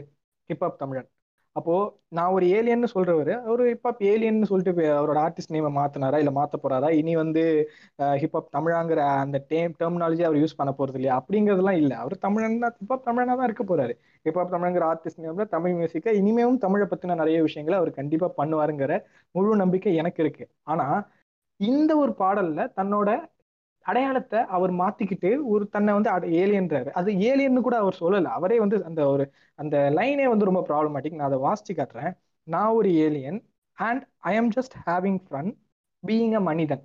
அப்படின்னா இங்க அவர் வந்து ஏலியனா அவரு இல்ல மனிதனா அவரு இப்போ ஒருத்தன் ஹியூமனா இருந்தா தான் மனிதனா இருக்க முடியும். அவர் எந்த லாங்குவேஜ்ங்கிறது நமக்கு செகண்டரி அவர் வந்து மனிதனா தன்னை காட்டிக்கிறார் அந்த ஆல்பம்ல இல்ல ஒரு ஏலியனா காட்டிக்கிறாரா? நான் ஏ ஐஎம்என் ஏலியன் அப்படின்றாரு. அதுக்கப்புறம் பீயிங் அ மனிதன்றாரு. அப்ப அவரே ஒரு குழப்பத்துல வந்து ஒரு லிரிக் உளறி ஓட்ட மாதிரி தான் இருக்கு அந்த lyric I'm just having fun being a மனிதன். அப்படின்னா ஏலியன் டிஸ்கைஸ் இன் அ மனிதன் ஃபார்ம் ஹாவ் ஃபன் ஃபன் பண்ணிக்கிட்டு இருக்கிறாரா? அப்படிங்கிற மாதிரி கேள்விகள்லாம் வருது. ரொம்ப நோண்ட வேணாம். ஆனா அவர் வந்து இந்த இடத்துல ஒரு தடுமாற்றத்துல இருக்காருங்கிறது மட்டும் தெளிவா தெரியுது. அந்த தடுமாற்றம் தன்னோட அடையாளத்தையே மாத்துற அளவுக்கு கொண்டு போகுது. அவர் முன்னாடி சொன்ன அதே தமிழ் தெரியும். இதுல வந்து தமிழன் பெயரை தமிழ் சொல்ல அவமானப்படும் நிலை வரும் வெள்ள வெள்ள மாதிரி தன்னை ஹிப்ஹாப் தமிழ்னு சொல்றதுக்கே அவர் அவமானப்படுறாரா? இல்ல அவர் வந்து தன்னை ஹிப்ஹாப் தமிழ்னு சொல்லிக்கிறதுனால இந்த மாதிரி விமர்சனம் வைக்கிறவனுக்கு வந்து அஃபண்ட் ஆகி அவர் ஏலியன் சொல்லிக்கிறாரா? அப்படிங்கிற கேள்விகள்லாம் வருதுல்ல. அப்ப அவர் சொன்ன ஸ்டேட்மெண்ட்டுக்கு அவர் வந்து மாற்ற அவர்ல எவன் என்ன என்ன சொல்லிட்டு போட்டான்? நான் தமிழன் தான். அப்படின்னு சொல்றதுல அவருக்கு என்ன பிரச்சனை? சொல்லட்டுமே. கண்டிப்பா. இப்போ மாறுறாருல. அவரோட கருத்தியல் டேய் எவன் என்ன சொன்னாடா நீ தமிழ்னு உன்னை அடையாளப்படுத்திக்கோ. உன்னோட பேர் தமிழன் தானே. ஹரிணிங்கிற பேர் ஹரிணின்னு சொல்லு. அந்த மாதிரி ஹானின்னு சொல்லாத. அப்படிங்கிற மாதிரி அவர் சொல்றாருல அந்த தமிழ் தெரியும் பாட்டுல. அப்போ அந்த இதுக்கு அவரே மாறுறாருல. We must be proud to represent அவர் செல்ஃப்னு சொன்ன அவர் தான் இப்போ மறுபடியும் வந்து அவர் தன்னை ரெப்ரஸன்டேஷனே வந்து ராங்கா ரெப்ரசென்ட் ஐஎம் ஏலியன் ரெப்ரசென்ட் பண்றாரு. அப்போ அவர் ஹீஸ் ஏலியன் அப்படின்னு சொல்லிட்டு அவர் ரெப்ரசென்ட் பண்றது வந்து அவரோட கருத்துக்கே முரண் பண்ணி முரண்படுத்திக்கிறாருல. இதை தான் நம்ம சொல்றோம். ஸோ இது வந்து கருத்தியலா ஒருத்தர் வந்து ஒரு முரண ஒரு ஒரு கருத்தியலை சொல்லிட்டு அந்த கருத்தியலுக்கு முரணான ஒரு நிலைப்பாடு இல்லைன்னா ஒரு இடங்கள்ல அதுக்கு அந்த முரணான ஒரு செயல்பாடை பண்ணும்போது அதுதான் ஹிப்போக்ரஸி ஆகுது. இதை வந்து டபுள் ஸ்டாண்டர்ட்னே சொல்ல முடியாது. இப்போ ஆதி பண்ணது வந்து அப்சல்யூட் ஹிப்போக்ரஸி ஏன் ஹிப்போக்ரஸின்னு நம்ம விமர்சனம் பண்றோம்னா இது விமர்சனம் தான் நம்மளோட நம்ம கண்ணோட்டத்துல அது ஹிப்போக்ரஸியா தெரியுது. இல்ல ஆதி வந்து இதை நான் வந்து பண்ணாதான் பண்ணேன். இதை வந்து எனக்கு வந்து அஃபண்ட் ஆச்சு. தமிழ் தேசியவாதிகள் ஒரு சிலர் வந்து என்னை வந்து தமிழன் இல்லைன்னு சொல்லும்போது இவ்வளவு தமிழுக்காக பண்ணியிருக்கேன் என்னை இப்படி சொல்லிட்டாங்க. நான் அஃபண்ட் ஆனேன். அதனால வந்து நான் என்னை ஏலியன்னு சொல்லிக்கிறேன். போங்கடா. அப்படின்ட்டு அவர் வந்து அவரோட கருத்தை வெளிப்படுத்துறதுக்கு முழு சுதந்திரமும் உரிமையும் அவருக்கு இருக்கு. அதுல மாற்று கருத்து இல்லை. அதை நம்ம எதுவுமே சொல்லலை. அவர் இப்படிதான் பண்ணணும்னு நம்ம சொல்றதுக்கு நம்ம யாருமே இல்லை. ஆனா அவர் நிலைப்பாடு மாறி இருக்காரு அந்த நிலைப்பாடு மாற்றத்திலையும் ஒரு தடுமாற்றத்தோட மாறி இருக்காரு அப்படிங்கிறது ஒரு வருத்தத்தோட ஒரு ஹிப்போக்ரிசி தான் இது அப்படிங்கிறத பதிவு பண்றோம் நம்ம. நம்ம விமர்சனமா நம்ம வைக்கிறோம். அதுக்கு ஆதி வந்து இந்த ஆடியோ கேட்பாராங்கிறதுலாம் வாய்ப்பே கிடையாது. ஆதி ஃபேன்ஸ் மேபி அஃபண்ட் ஆகலாம். இல்ல ஆதியோட ஃபேன்ஸ் எல்லாரும் புரிஞ்சுக்கலாம். செகண்டரி நானே ஒரு ஆதி ஃபேன் தான். நானே ஒரு ஆதி கண்ணி தான். ஆனாலும் இது வந்து எனக்கு வந்து முரணாப்படுது. அந்த முரணை நான் பதிவு பண்றேன். அவ்வளவுதான். அவ்வளவுதான் விஷயம். இல்லை கண்டிப்பாக இப்போ நீங்கள் முரண்படலாம். அதில் தப்பு இல்லை ஏன்னா நீங்கள் வந்து இன்றைக்கி டீசெண்டாக வைக்கிறீங்க. இது ஒரு முரணை மட்டும் தான் சொல்கிறீங்க பட் இன்றைக்கி சில கோளாறுகள் அது தமிழ் தேசியவாதி உள்ள இருக்க சில கோளாறுகள் வந்துட்டு திரும்ப திரும்ப வந்து இந்த ஒரு பிரச்சனையை உருவாக்கிட்டு லைக் சி அகைன் இப்போது நம்மலாம் வந்து இவனுங்க எதாவது அப்படி சொன்னாங்களே ஒன்றும் இல்லை. இப்போ ரீசெண்டாக கூட இவர் இருக்கல ஆசிரியர் ஒருத்தர் வந்துட்டு நாம் தமிழர் கட்சியிலேருந்து வெளியே போனார். அவர் பேர் ராஜீவ் அண்ணா இல்லை. கல்யாண சுந்தரம் ஆசிரியர் ப்ரொஃபசர் அவரு. ராஜீவ் வந்து வழக்கறிஞர். கல்யாண சுந்தரமாக வந்து கவுடான்ட்டானுங்க இவனுங்க கமெண்ட் செக்ஷனில் ஸோ எனக்கு இது வந்து இது ஆச்சரியம் இல்லை இந்த நிலைப்பாடு இவனுங்க பண்ணுற விஷயம். ஆனால் ஒரு ஆர்டிஸ்ட்டை பா பாதிக்குது அப்படின்னு சி ஒரு ஒரு சாதாரண மனுஷனை பாதிக்கிறது ஒரு நம்மளாம் வந்து தொடச்சி தூரம் போட்டு போயிட்டே இருப்போம். ஒரு ஆர்டிஸ்ட்டை பாதிக்கும் போது ஒரு ஆர்டிஸ்ட் வந்து அது ஏதோ ஒரு ஃபார்மில் வந்து சர்க்காஸ்டிக்காவோ சட்டரிக்கலாவோ ஏதோ ஒரு விதத்தில் சொல்கிறாருன்னு தான் நான் பார்க்குறேன் again I respect you view ஏன்னா நீங்க சொல்றது வந்து ஆதியோட அஃபன் ஆதியோட மன அளவுல அவர் பாதிக்கப்பட்டிருப்பாருங்கிறதுல மாற்றுக்கிறதே இல்ல. I stand in solidarity with Adhi for the actions of this Tamil தேசியவாதிகள். ஆனா எண்ட் ஆஃப் த டே அதுக்கும் வந்து ஆதி வந்து தன்னோட நிலைப்பாட்டுல இருந்துகிட்டே பதில சொல்றதுல என்ன பிரச்சனை? இங்க வந்து அவரு அந்த நிலைப்பாடுக்கு கொஞ்சம் முரணா செயல்பட்டது வந்து வருத்தத்தை நம்ம பதிவு பண்றோம். ஆசிரியர் ரசிகனா வருத்தத்தை பதிவு பண்றோம். அவ்வளவுதான். ஓகே ஓகே இது ஒரு ரசிகனின் பார்வைன்னு நம்ம எடுத்துக்கலாம். இப்போ அகைன் இப்போ இப்போ இப்போ வந்து நம்ம ஆதியோட எக்ஸாம்பிள் ஒரு விஷயம் தெளிவாக புரியுது. ஐ ஐ திங்க் இந்த ஒரு க்ரோத் அதான் நான் நான் ஐ ஸ்டில் கன்சிடர் ஆதியோட எக்ஸாம்பிள் ஆஸ் ஒரு freedom of is own expression anyways அதை நம்ம விட்டுறோம் நம்ம ஆதி நோன்றதுக்கு நமக்கு இப்போதைக்கு இங்கே வந்து அதுக்கான அவசியம் இல்லை. இப்போ நான் இன்னொரு எக்ஸாம்பிள் சொல்கிறேன் இப்போது இப்போ ஹிப்போக்ரஸி இன்னொரு விஷயம் நீங்கள் நான் கவனிக்கலாங்க. நல்லா பாருங்கள் இப்போது நான் வந்து இன்றைக்கி ஒரு விஷயத்த படிக்கிறேன். ஒரு ஐடியாலஜி சார்ந்து. நான் இப்போ அந்த எக்ஸாம்பிளே சொல்கிறேன் கமல் நம்ம கமல்ஹாசன் இருக்கார்ல. ஒரு நல்ல கலைஞன் தாண்டி அவர் நல்லா நிறைய படிக்கிறாரு. அதோட வெளிப்பாடு வந்து அவரோட பேச்சில் தெரியும். ஓகேங்களா? அவர் வந்து ஆரம்ப கட்டத்துலேருந்து தன்னை பெரியாரிஸ்டாக காமிச்சிருக்காரு. பெரியாரிசம் இஸ் நத்திங் பட் ஒரு லெஃப்ட் ஓரியன்ட் தான் அது வந்து கல்ச்சுரல் ஆங்கிள்லையும் சரி பொருளாதார ஆங்கிளும் சரி லெஃப்ட் ஓரியன்ட் ஓகேங்களா? அப்படி படித்து வந்தவர் அதுக்கப்புறம் அவர் க- நிறைய தலைவர்கள் பற்றி பேசுவார். காந்தியை பார்த்து காந்தியை பார்த்து வியர்ந்து போய் அந்த நிறைய பேச்சுகள்லாம் இருக்குது தன்னை காந்தியன் காந்தியோட பேரன்லாம் வந்து சொல்லிட்டு இருப்பார் காந்தியை வந்து நம்ம லெஃப்ட் டு ரைட்டு போராட்டத்தில் சம்வேர் ஹிஸ் டுவர்ட்ஸ் ரைட் தான் நான் சொல்லுவேன். அண்ட் அவரோட வியூஸில் எனக்கும் சில முரண் இருக்குது ஒரு சில நல்ல விஷயங்கள் இருக்குது எனிவேஸ் இப்போ அரசியல் கட்சி தொடங்கும் போது தன்னை வந்து சென்ட்ரிஸ் அப்படின்னு ஆரம்பிக்கிறாரு. உலகத்தில் சென்ட்ரிசம்னு ஒரு விஷயம் இருக்குன்னு நமக்கு தெரியும். ஆனால் சென்ட்ரிசம் வந்து பெருசாலாம் ஈடுபட்ட மாதிரி தெரில இன்ஃபேக்ட் லெஃப்ட்டும் ரைட்டும் சென்டர் நோக்கி வந்திருக்காங்களே தான் தவிர்த்து சென்டர் அப்படின்னு சொல்லிட்டு சென்டர் ஸ்டாண்ட் போட்டு எந்த ஒரு கட்சியும் நான் அது வரைக்கும் பார்த்ததில்ல. அவர் வந்து இங்கே வராரு அப்படின்ட்டு. இப்போது இது வந்து அவர் ஐடியாலஜிக்கலாக அது க்ரோத்துன்னு பார்க்குறது இப்போ நிறைய பேர் விமர்சனம் வைக்கலாங்க. ஆயிரம் தான் இருந்தாலும் அவர் வந்து ஒரு பார்ப்பனன்ட்டு ஒரு அபத்தமான ஒரு விமர்சனமும் வைப்பாங்க. ஏன்னா கமல் வந்து அப்படியே இருக்கட்டுமே. ஆனால் நிறைய விஷயங்கள் ஆதரிக்கக்கூடிய இடத்துல தான் இருக்கார். கொஞ்சம் டேஞ்சரான கருத்தும் அப்பப்போ வைப்பார் குழப்புவார் எல்லாம் okay but I think is ஓரளவுக்கு இஸ் எ மெச்சூர்ட் பர்சன் தான். ஆனால் அதே நேரத்தில் கொஞ்சம் இவர் சென்டர்ன போது லெஃப்ட்டில் இருக்கவங்களுக்கு ரைட்டு போயிடுவாங்களா பயம். ரைட்டில் இருக்கவங்களுக்கு இவர் மேலே நம்பிக்கை இல்லை.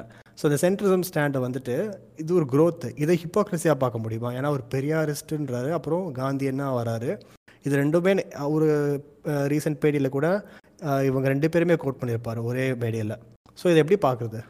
ஸோ இப்போ நீங்கள் சொன்னீங்கல்ல இந்த க்ரோத் அண்ட் கமலஹாசனோட நிலைப்பாடு அப்படி அந்த இதுக்குள்ளே போகிறதுக்கு முன்னாடி நீங்கள் க்ரோத்துங்கிறத வந்து டிஃபைன் பண்ண வேண்டிய தேவை நம்மளுக்கு இருக்குது ஆடியன்ஸுக்கு வந்து அதை கிளாரிஃபை பண்ணிடலாம். க்ரோத்துங்கும் போது ஒரு improvement or some kind of knowledge gaining அப்படிங்கிற மாதிரி ஆங்கிள் நம்ம பார்க்கலாம். உதாரணத்துக்கு குழந்தையா இருக்கும்போது நம்ம சில விஷயங்களை வந்து அறகுறையா புரிஞ்சுக்கிட்டு இல்லை சுத்தமாக தெரியாமல் இருக்கும்போது சில அசம்ஷன்ஸ்னால சிலதை வந்து இப்படி தான் இருக்குமோ ஒருவேளை இதுவா இருக்குமோ அதுவா இருக்குமோ இல்லை இது இப்படிதான் அப்படிங்கிற மாதிரி நம்ம வந்து விதவிதமான நிலைப்பாடுகள் எடுத்திருந்திருப்போம். ஆனா வளரும்போது நம்மளுக்கு இன்னும் கொஞ்சம் நாலேஜ் கிடைக்கும் போது நம்மளோட புரிதல் வந்து இன்னும் கொஞ்சம் ப்ராடன் ஆகும்போது இல்லை நம்ம நாலேஜ் வந்து அதிகமாக ஆகும்போது ஒரு விஷயத்துல ஒரு பர்டிகுலர் டாபிக்ல ஆகும்போது நம்ம நிலைப்பாடு சிறு வயதில் எடுத்த நிலைப்பாடோ இல்லை ஒரு தெளிவான முதிர்ச்சி அடையாத மனநிலையில் இருக்கும்போது நம்ம எடுத்த நிலைப்பாட்டிலேருந்து டேரெக்டாக அப்படியே டேரக்ட் ஆப்போசிட் நிலைப்பாடு கூட நம்ம வரலாம். உதாரணத்துக்கு ஏத்திஸ்ட்லாம் வந்து சின்ன வயசில் கடவுள் நம்பிக்கையோடு இருந்திருப்பாங்க. அப்புறம் வந்து லாஜிக்கலி இது வந்து நாட் பாசிபிள் அப்படின்னு நினச்சி ஏத்திஸ்ட் ஆகிருப்பாங்க அந்த மாதிரி நிறைய கேசஸ் இருக்கு. நிறைய மிசாஜினிஸ்டிக்கா இருந்தவங்கலாம் கூட அதுக்கப்புறம் வந்து கொஞ்சம் பெண்ணியம் பேசியிருப்பாங்க. அதுக்கப்புறம் நிறைய விஷயங்கள்லாம் நிலைப்பாடு மாறி இருப்பாங்க வளர் முதிர்ச்சி அடைஞ்ச காலகட்டத்தில். அது நான் முதிர்ச்சினா பயங்கரமான முதிர்ச்சி நான் சொல்ல just basic level of maturity இல்லை basic level of knowledge gaining அப்படி இருக்கும்போது ஒவ்வொருத்தருக்கும் ஒரு க்ரோத் ஃபேஸ் இருக்கு. ஒரு லேர்னிங் கர்வ்ல கொஞ்சம் கொஞ்சமா லேர்ன் பண்ணிட்டு எல்லாரும் ப்ரொசீட் ஆயிட்டு தான் இருக்காங்க. அப்போ ஒரு பொசிஷன்ல இருக்கும்போது ஒரு ஒரு ஸ்டேஜ்ல இருக்கும்போது நம்ம வச்ச நிலைப்பாட்டுக்கு முரணான நிலைப்பாடை நம்ம எதிர்காலத்துல எடுப்போம். நம்ம எல்லாருமே எடுத்திருப்போம். அதை எக்ஸ்பீரியன்ஸ் பண்ணியிருப்போம். ரிலேட்டபிளான ஒரு விஷயம் தான். அதை ஏன் எடுத்திருப்போம் அப்படின்னா முன்னாடி நம்ம எடுத்த நிலைப்பாடுல ஒரு தவறு இருக்கு. அது வந்து அந்த நிலைப்பாடை நம்ம தொடர்ந்து ஃபாலோ பண்ணக்கூடிய அளவுல நமக்கு கிடைச்ச இன்ஃபர்மேஷனும் நாலேஜும் வந்து அதை அக்ரி பண்ணக்கூடிய இதை வந்து நம்மளுக்கு கொடுக்கல. அப்படிங்கும்போது அந்த நிலைப்பாடை ஒன்று மாற்றிருப்போம் இல்லை அந்த நிலைப்பாடுக்கு நேர் எதிர் நிலைப்பாடுக்கு நம்ம வந்திருப்போம். ஆனா இதே விஷயம் கமலஹாசன் கேஸ்ல எந்த அளவுக்கு அப்ளை ஆகும் அப்படிங்கிறதுல வந்து எனக்கு மாற்று கருத்து இருக்கு. ஏன் அப்படின்னா கமலஹாசன் வந்து முன்னாடி ஒரு திராவிட நிலைப்பாடுல இருந்து இப்போ வந்து நாலேஜை கெயின் பண்ணி அப்படியே பயங்கர நாலேஜ் ஆகி அவர் வந்து சென்ட்ரிசம் தான் பெரியாரிசத்தை விட சிறப்பான ஒரு கருத்தியல். அப்படின்னு அவர் வந்து நாலேஜ் கெயின் பண்ணி நிலைப்பாடு எடுத்திருப்பாரு அப்படின்னு நம்ம சொல்லணும். நா- அவர் லேர்னிங் கவ்ல லேர்ன் ஆயிட்டாரு அப்படின்னு சொல்லணும்னா இல்லை. இது வந்து ஒரு சந்தர்ப்பவாத செயலாக தான் நான் பார்க்குறேன். சந்தர்ப்பவாத அரசியல் நிலைப்பாடா நான் பார்க்குறேன் ஏன்னா அவர் வந்து இதுக்கு முன்னாடி மக்கள் நீதி மையம் அப்படிங்கிற ஒரு அரசியல் கட்சி ஆரம்பிக்கிறதுக்கு முன்னாடி தான் வந்து அரசியலுக்கு வரப்போறேன் அப்படிங்கிறதெல்லாம் சொல்றதுக்கு முன்னாடிலேருந்தே பல அரசியல் கருத்தியலை பேசிட்டு இருந்திருக்காரு நீங்க சொன்ன மாதிரி அவர் வந்து பெரிய பெரியாரை வந்து முழுமனதா ஏத்துக்கிட்டு அந்த பெரியாரிசத்தை தன்னை வந்து ஒரு பெரியாரிஸ்டா முழுசா காட்டிக்கிறாரானா? இல்லை. அதுலயும் அவர் வந்து நிறைய படங்கள்ல வந்து இப்ப தேவர் மகன் மாதிரி படங்கள்ல வந்து அவர் சாதிய குறியீடுகளை வந்து ரொம்ப கொஞ்சம் அதை வந்து அஹ், முரணா காமிச்சிருக்காரு. அவர் வந்து அதை ஒரு மாதிரி ஆதிக்க சாதி மனப்பான்மையை வந்து வளர்க்குற மாதிரி சில இதை வந்து ப- படத்துல வச்சிருப்பாரு. அதே மாதிரி தசாவதாரம் படத்துல வந்து அந்த படத்துல அவருக்கு நடிக்கிற கேரக்டர் மேபி ஒரு ஏத்திஸ்டா காமிச்சாலும் படத்துல இருக்கிற கதை கதையோட ஓட்டம் அது எல்லாமே வந்து ஏதோ காட்லினஸ் காடோட கிரியேஷன் காடோட ஆக்ஷன்ஸ் அந்த மாதிரி சம்திங்கை வந்து ரிலேட் பண்ற மாதிரி அதுக்குள்ள இருக்கிற அந்த பிராமணிக்கல் டைனமிக்ஸ் எல்லாம் காட்டுற மாதிரியே அவர் டிசைன் பண்ணியிருக்காரு. ஸோ இதெல்லாம் வந்து நம்ம விமர்சனத்தை தாண்டி அவர் வந்து முழுசா பெரியாரிசத்தை வந்து தன்னோட கருத்தியில வந்து அவரோட கலை வடிவத்திலையும் காமிச்சாரானா? இல்லை. ஆனா நிறைய கரு கல கருத்து சொல்லியிருக்காரு. ட்விட்டர்ல நிறைய கருத்து சொல்லியிருக்காரு. எந்த ஊர்ல எந்த பிரச்சனை நடந்தாலும் அதுக்கு வந்து டான் டான்னு ட்வீட்டை போட்டு கருத்து சொல்ற ஆள் தான் நம்ம கமல்ஹாசன். அப்போ அந்த கருத்து எல்லாமே வந்து ரேஷனலா இருக்கும். நம்ம பெரியாரிஸ்டா கமல்ஹாசன் தன்னை காமிச்சுக்கிட்டாருங்கிறத சொல்றதை விட தன்னை ஒரு ரேஷனல் ப்ராக்ரஸிவான ஒரு திங்கரா காமிச்சுக்கிட்டாருன்னு சொல்றது சேஃபா இருக்கும் கரெக்டா இருக்கும் அப்ராப்ரியேட்டா இருக்கும்னு நினைக்கிறேன். அப்படி தன்னை ஒரு பகுத்தறிவுவாதியா தன்னை ஒரு முற்போக்காளனா காமிச்சுக்கிட்ட கமலஹாசன் பெரியாரிய கருத்தையும் பேசியிருக்கிறாரு. யும் பேசியிருக்கிறாரு காந்திய கருத்தையும் பேசியிருக்கிறாரு. அப்படி சொன்னா கரெக்ட் அப்போ அந்த மாதிரி பேசிட்டு வந்த கமலஹாசன் இப்போ தன்னை வந்து இப்போ கூட ஒரு இன்டர்வியூல கூட தன்னை வந்து ரங்கராஜ் பாண்டே ஒரு கேள்வி கேட்பாரு நீங்க வந்து ஆந்த்ரபாலஜிக்கலி தமிழர் இல்லை ஆனா நீங்களும் வந்து இது அப்படிங்கிற மாதிரி ஒரு குழப்பு குழப்பிருப்பாரு அவர் வழக்கமா குழப்புற மாதிரி தான் ஆனா அது என்னன்னா எல்லாருமே திராவிடர்கள் அப்படிங்கிற மாதிரிலாம் அவர் சொல்லுவாரு. ஸோ திராவிட முகம் அப்படிங்கிற மாதிரிலாம் ஒரு சொல்லாடலில் அவர் பயன்படுத்துவார். என்ன எண்ட் ஆஃப் த டே என்னன்னா திராவிட கருத்தை அவர் ஏத்துருக்கிறாரு அப்படிங்கிறதுக்கான குறியீடு தான் அது. ஓகே அவர் திராவிட சித்தாந்தத்தை ஏத்துக்கிறாருன்னே வச்சுப்போமே. திராவிட சித்தாந்தம்ங்கிறது வந்து நடுநிலை சித்தாந்தம் கிடையாது. திராவிட அரசியல் திராவிட சித்தாந்தம் அந்த ஐடியாலஜி எல்லாமே வந்து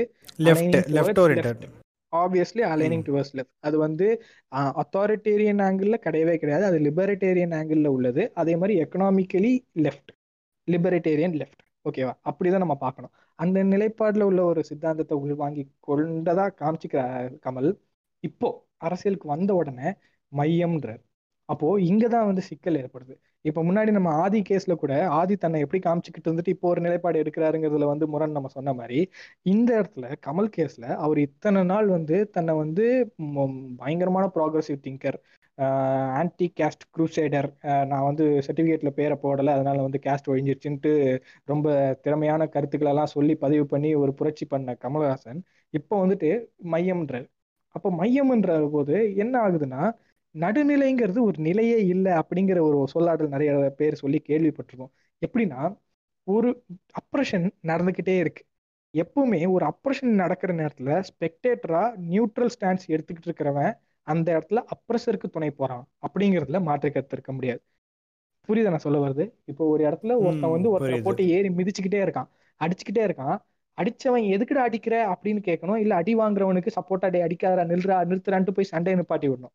அதை விட்டுட்டு நான் வேடிக்கை பார்ப்பேன். எனக்கு தெரில அவன் சைடு நல்ல அடிக்கிறவன் மேல ரைட்டா அடி வாங்குற மேல ரைட்டா அப்படிங்கிறது வந்து எனக்கு தெரில நான் வேடிக்கை பார்க்குறேன். நான் நியூட்ரல் நான் ரெண்டு பேரையும் பகச்சிக்க விரும்பல.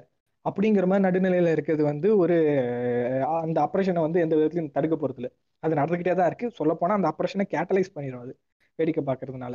அப்போ இந்த நியூட்ராலிட்டி ஒரு ப்ராப்ளம் அப்போ இந்த சென்ட்ரிசம்ங்கிறது ஒரு நியூட்ராலிட்டிக்கு சம்மந்தப்பட்ட ஒரு சொல்லாடலா இருக்கு. உலகளாவிய வகையில நிறைய இடங்கள்ல சென்ட்ரிசம்ங்கிற ஒரு அரசியல் இருக்குது.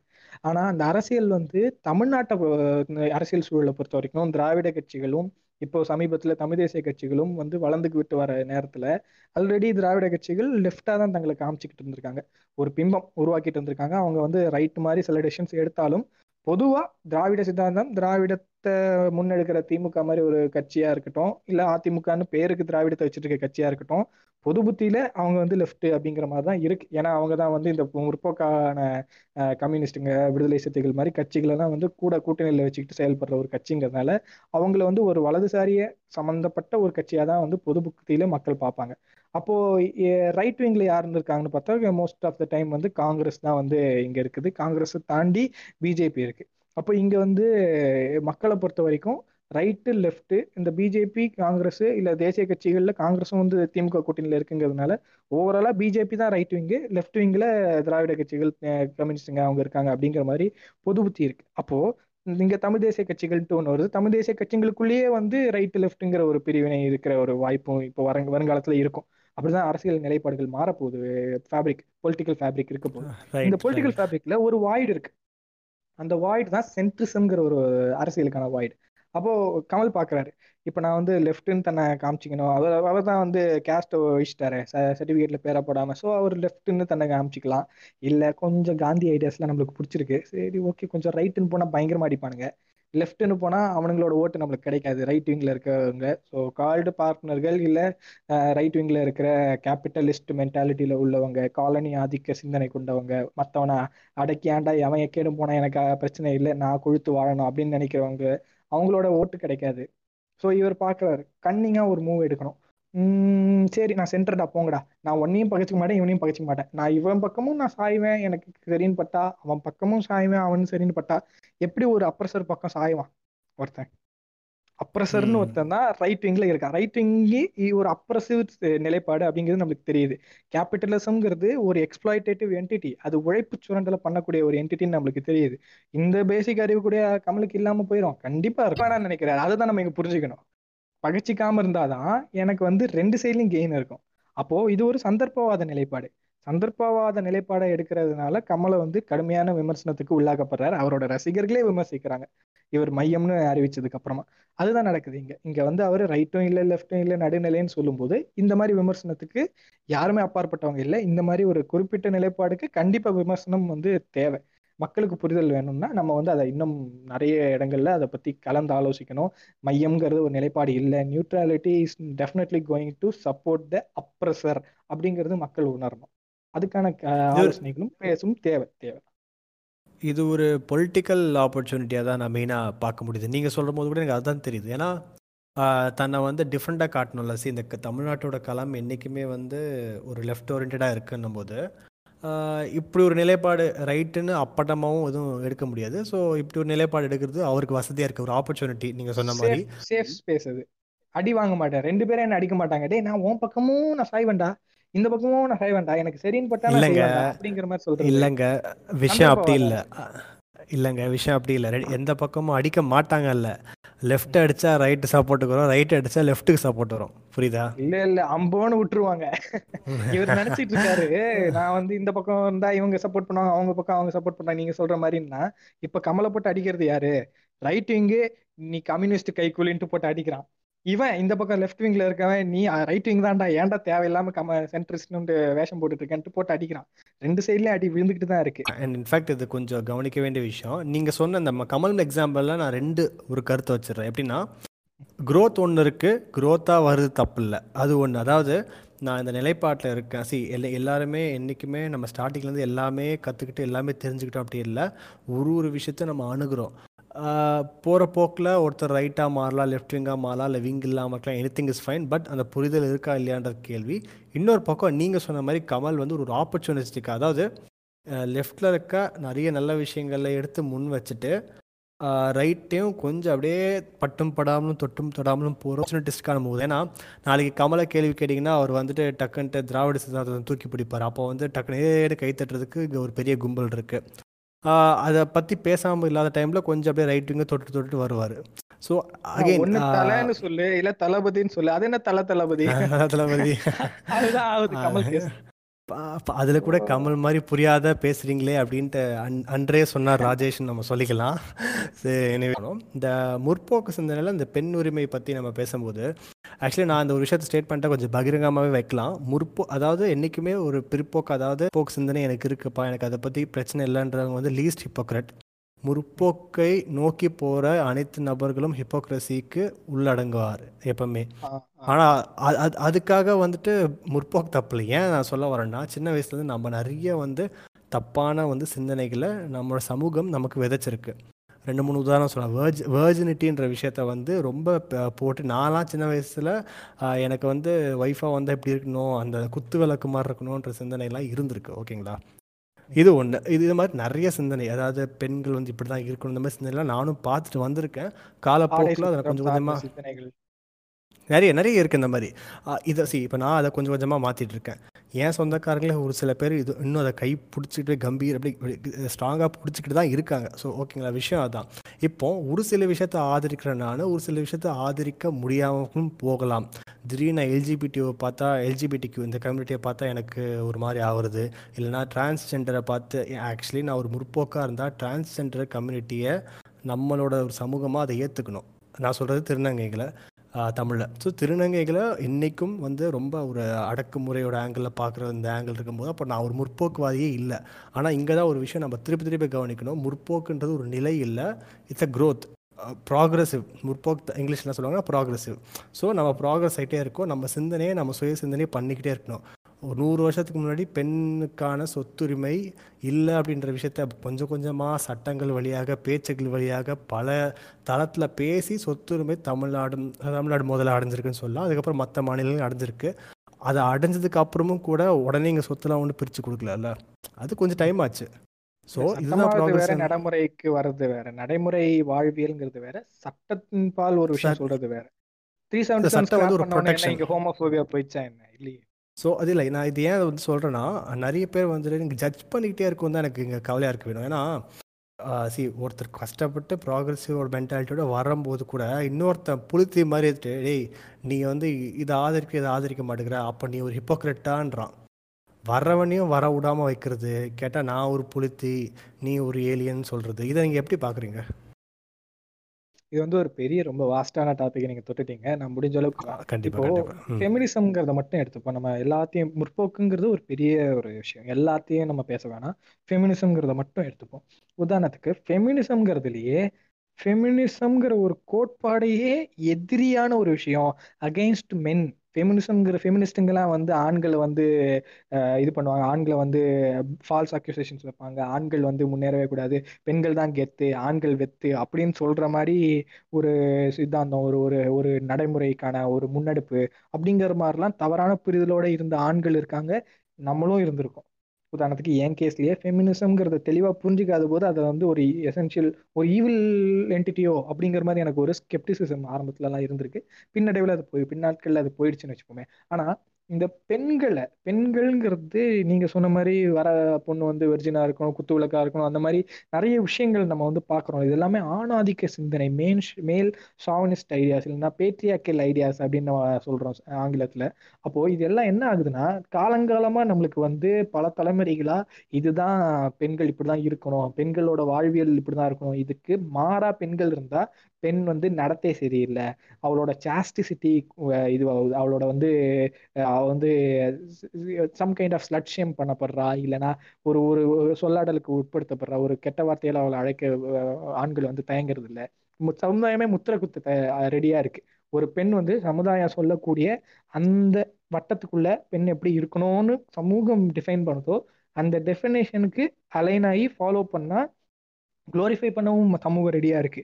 அப்படியே இப்போ அப்படியே பெண் தேவதை பெண் தெய்வம் அப்படிங்கிற அளவுக்கு ஏத்தி ஏத்துறது எதுக்கு எதுக்குடா ஏத்துற? அமுக்கதான்டா அப்படிங்கிற மாதிரி அப்படியே ஏத்தி கொண்டாடுவாங்க. எதுக்குன்னா அதுல இருந்து ஒரு சின்ன இது ஒரு பியூரிட்டி பெண்களை வந்து குளோரிஃபை பண்றது எல்லாமே எதுக்குன்னா அவங்க அந்த பியூரிட்டி ஷேமிங்னு ஒன்று பண்ண முடியும். பியூரிட்டின்னு ஒன்று இதை டிஃபைன் பண்ணும்போது தான். அப்போ பெண்களோட ஒரு நடத்தையோ பெண்களோட ஒரு நடைமுறையில அவங்களோட சாய்ஸ் நான் இப்படி ட்ரெஸ் போடணும்னு விருப்பப்படுறேன். இல்லை நான் இப்படி வந்து என்னோட வாழ்க்கைக்கான நான் இல்லை. நான் கல்யாணம் பண்ணிக்கிறேன். ஆனால் எனக்கு குழந்தை பெற்றுக்க விருப்பம் இல்லை. நான் தத்தெடுத்துக்கிறேன். அப்படின்னா ஓ நீ மலடியோ? அப்படின்வாங்க இல்லை எனக்கு வந்து கல்யாணம் பண்ணிக்கவே விருப்பம் இல்லை. நான் கொஞ்சம் சிங்கிளாகவே இருந்துறேன். எனக்கு இது பிடிச்சிருக்கு.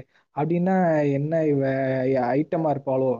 அப்படின்னு ஒரு பெ- சொல்லாடல். இல்லையா? ட்ரெஸ் நல்லா எனக்கு வந்து இந்த மாதிரி ட்ரெஸ் கம்ஃபர்டபுளா இல்லை. நான் கொஞ்சம் மாடர்னா ட்ரெஸ் எனக்கு பிடிச்சிருக்கு. நான் போடுறேன். இல்லை நான் ஏதோ ஒரு டைம் நைட் ஷிஃப்ட் தான் எனக்கு ஒர்க் இருக்கு. நான் ஒர்க் பண்ணிட்டு நைட்ல தான் நான் வருவேன். அப்படின்னா அதோட அவளோட நடத்தை கேள்விக்குள்ளாக்கப்படுது. இங்க வந்து ஓ ஒருவேளை எங்க போயிட்டு வரா இந்த டைம்க்கு என்ன இந்த மாதிரிலாம் ட்ரெஸ் போடுறா? ஒருவேளை கூப்பிடுறாளோ நம்மள?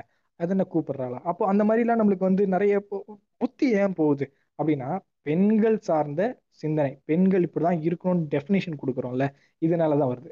நாளடைவுல இதை வந்து புரிஞ்சுக்கிற முற்போக்காளர்கள் நம்ம சொல்றவங்க இன்டலெக்சுவல்ஸ் இல்லைன்னா ப்ராக்ரஸிவ் திங்கர்ஸ் எல்லாம் என்ன ஆகுறாங்கன்னா அவங்களும் ஒன்ஸ் இந்த கற்பிதங்கள் பொது புத்தியில கற்பிக்கப்பட்ட விஷயங்கள் மைண்டக்குள்ள இன்டாக்டினேட் பண்ணப்பட விஷயங்கள்னால அவங்களும் வந்து அந்த மாதிரி ஒரு கண்ணோட்டத்துல பார்த்துருப்பாங்க. நாளடைவுல இது தவறு. அப்படின்னா அவங்களுக்கே சுய புத்தியில வந்திருக்கலாம். இல்ல யாராவது சொல்லி வந்திருக்கலாம். இல்ல பெரியாரையோ இல்ல வேற யார தலைவர்களோட புத்தகங்களை படிக்கிறது மூலமா வாசிப்புனால அவங்க வந்து புரிதலுக்கு ஏற்பட்டிருக்கலாம். ஆனா whatever may be the their their reason for their growth இல்ல ப்ராக்ரஸிவ்னஸ் அவங்க ஒரு பாயிண்ட் இன் டைம்ல ஒரு ஸ்டேஜ்ல இருந்து தான் அவங்க ப்ராக்ரஸ் ஆகி வந்திருக்காங்க. அப்போ இப்போ நீங்களும் நானும் வந்து இப்போ நம்ம பேசிட்டு இருக்கோம்னா நம்ம இதே அஞ்சு வருஷம் முன்னாடி எப்படி இருந்தோம் அப்படின்னு நம்ம திரும்பி பார்க்க வேண்டிய அவசியம் ஆகுது இப்போ நான் அஞ்சு வருஷம் முன்னாடி ரொம்ப பிற்போக்கா சிந்திச்ச ஒரு நபரா இருந்திருக்கேன். நிறைய இடங்கள்ல பிற்போக்கா சிந்திச்சிருக்கேன். என்னோட பர்சனல் லைஃப்லயே வந்து நான் வந்து பெண்களை வந்து எப்படி நான் நடத்தி நடத்திருக்கேன் அப்படிங்கிறதெல்லாம் நான் இப்போ நினைச்சு பார்க்கும்போது ரொம்ப ரிக்ரெட் பண்ண வேண்டிய ஒரு விஷயம்தான். ஆனால் ஆனா இது எல்லாமே எப்படி ஆயிருக்கு அப்படின்னா நம்ம வளர்ந்துருக்கோம். நாளடைவில் ஒரு ஒரு விஷயத்தையும் யோசிச்சு யோசிச்சு புரிஞ்சுக்கிட்டு அடிபட்டு மிதிப்பட்டு நிறைய பேர்கிட்ட ஃபர்னிச்சர் உடைக்கப்பட்டு நம்ம வந்து வளர்றோம். நம்ம ஃபர்னிச்சர் நிறைய பேர் உடைச்சதுனால தான் நம்மளால வந்து வளர முடியுது. அப்போ ஒரு பொது வார்த்தை இருக்குல்ல ஃபர்னிச்சர் உடைக்க போறோம் அப்படின்ட்டு. அப்போ இங்க என்ன ஆயிருது? நல்லா ஓரளவுக்கு புரிஞ்சுக்க புரிதல் உள்ளவங்க புரிதலுக்கான முனைப்பை எடுக்கிறவங்கள கூட முத்திரை குத்தி மண்டையில கொட்டி உட்கார வைக்கிற மாதிரி ட்ரை பண்றாங்க. இது கொஞ்சம் ஒரு ஆக்கப்பூர்வமான திசையில போகலையோ அப்படிங்கிற ஒரு வருத்தத்தை நான் பதிவு பண்ண விருப்பப்படுறேன். அதுவும் சமூக வலைத்தளங்களை பொறுத்த வரைக்கும் முற்போக்காளர்களா தங்களை காட்டிக்கிறவங்க நிறைய விஷயங்கள் பேசுவாங்க. அவங்க கிட்ட யாராவது ஒரு பிற்போக்குவாதி தெரியாத்தனமா ஏதாவது ஒரு ஸ்டேட்மெண்ட்டை வெகுளித்தனமா தெரியாம விட்டுட்டா கூட முத்திரை குத்தி உட்கார வச்சிருவாங்க. அவங்க கிட்ட எந்த நீ சொல்லியிருக்க பாத்திரியா? இந்த ஒரு ஸ்டேட்மெண்ட் சொல்லியிருக்க. இந்த ஸ்டேட்மெண்ட்ல இந்த பிரச்சனை இருக்கு அப்படிங்கிற அந்த டிஸ்கஷனை கிரியேட் பண்ணி ஒரு சின்ன எக்ஸ்பிளனேஷன் கொடுக்க கூட முயற்சி பண்ணாமலே முத்திர குத்துற நிறைய முற்போக்குவாதிகளை நான் பார்த்துருக்கேன். நான் ஒரு காலகட்டத்தில் அந்த மாதிரி உட்கார மண்டல குட்டி உட்கார வைக்கப்பட்டும் இருக்கேன். அப்போ இது எல்லாமே எப்படி ஆகுது அப்படின்னா எனக்கு இப்போ என்ன புரியுதுன்னா இந்த நேரங்களில் அப்படி ஒருத்தன் தவறா ஒரு விஷயம் பேசுறான் இல்ல ரேஷியலா இல்ல செக்ஸிஸ்ட் வேர்டு ஒருத்தன் பயன்படுத்துறான் மிசோஜினிஸ்டிக்கா ஒரு ஸ்டேட்மெண்ட்டை வைக்கிறான் அப்படின்னா அந்த ஸ்டேட்மெண்ட்ல இருக்க பிழைய அவனுக்கு புரியற மாதிரி எடுத்து சொல்றது மூலமா அவனுக்கு ஒரு விழிப்புணர்வை ஏற்படுத்தலாம். அவனுக்கு சிந்தனைக்கான ஒரு உந்துதலை நம்ம ஏற்படுத்தலாம். சின்னதா அவனை வந்து ட்ரிகராவது பண்ணி விடுவோமே. அதை பண்ணி விடுறத விட்டுட்டு நீ இப்படி சொல்லிட்ட you are sexist you are misogynistic you are a patriarchist இல்லைன்னா வாட் எவர் எதனாவது ஒரு சங்கி. ஒரு எங்களுக்கு எல்லா வார்த்தைக்கும் ஒரு இது கிடைச்சிடும் சங்கின்ட்டு. சங்கிங்கிற வார்த்தையே எதுக்கு பயன்படுத்தணுங்கிறதே தெரியாம முற்போக்குவாதிகள் எல்லாரையும் சங்கின்னு முத்திர குத்துறாங்க. அதுவே ஒரு வேடிக்கையான விஷயம். சங்கிங்கிறது சங் அதுல இருந்து வருது. ஆனா இவங்க என்ன இதுக்கு சொல்றாங்க? ஆஹ் ஆர்எஸ்எஸ் ஆர்எஸ்எஸ்ங்க ராஷ்டிரிய ஸ்வயம் சேவக் சங்க. அப்படிங்கிறதுல இருந்தா சங்க சேர்ந்தவன் சங்கி. அப்படிங்கிற சொல்லாடல். அவங்க வந்து எக்ஸ்ட்ரீமா இந்துத்துவ அரசியல பேசுறாங்க. அந்த இந்துத்துவ அரசியல் மொத்தமா பிற்போக்கா இருக்குங்கிறது வேற விஷயம். ஆனா இங்க இருக்கிற எல்லா பிற்போக்குவாதிக்கும் சங்கிங்கிற முத்திரையை குத்துறாங்க.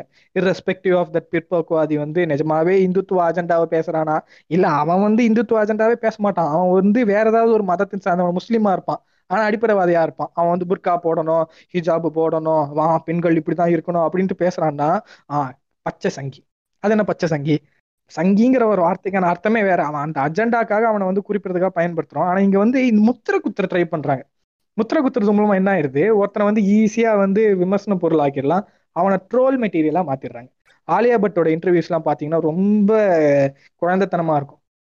புரிதலே இல்லாத மாதிரி பேசுவாங்க. ஆலியா பட் உங்களுக்கு தெரிஞ்சிருக்கும். ஹிந்தி நடிகை அவங்க ஸோ அவங்க சின்ன வயசுலேருந்தே நிறைய சைல்டு ஆர்டிஸ்டாக இருந்திருக்காங்க. நிறைய படங்கள்ல நடிச்சிருக்காங்க. ஆனால் எல்லாருக்கும் வந்து நம்மளுக்கு இருந்த அதே அளவு எக்ஸ்போஷர் இருக்கணும் அவசியம் இல்லையே. எக்ஸ்போஷர் டுவர்ட்ஸ் எதுல இருக்குன்னு இருக்குல்ல. இப்போ உதாரணத்துக்கு நம்ம வந்து நிறைய சோஷியல் மீடியா யூஸ் பண்றோம். நம்ம நிறைய முற்போக்காளர்கள் கிட்ட பேசுறோம். அப்படின்னா நம்மளுக்கு நிறைய முற்போக்கான சிந்தனைகள் ஆட்டோமேட்டிக்கா வரும். பிற்போக்கானவர்களால சூழப்பட்டு பிற்போக்கான ஒரு கட்டமைப்புக்குள்ளேயே நான் இருந்து ஒரு கிராமப்புறத்துலேருந்து ஒருத்தன் வரேன் அப்படின்னா நான் இருபத்தஞ்சு வயசுல இப்போ எனக்கு இருக்கிற புரிதலும் இருபத்தஞ்சு வயசுல கிராமப்புறத்துல இருக்க ஒரு பெண்ணுக்கும் ஆணுக்கும் இருக்க புரிதலும் ரொம்ப பெரிய கேப் இருக்கும்ல.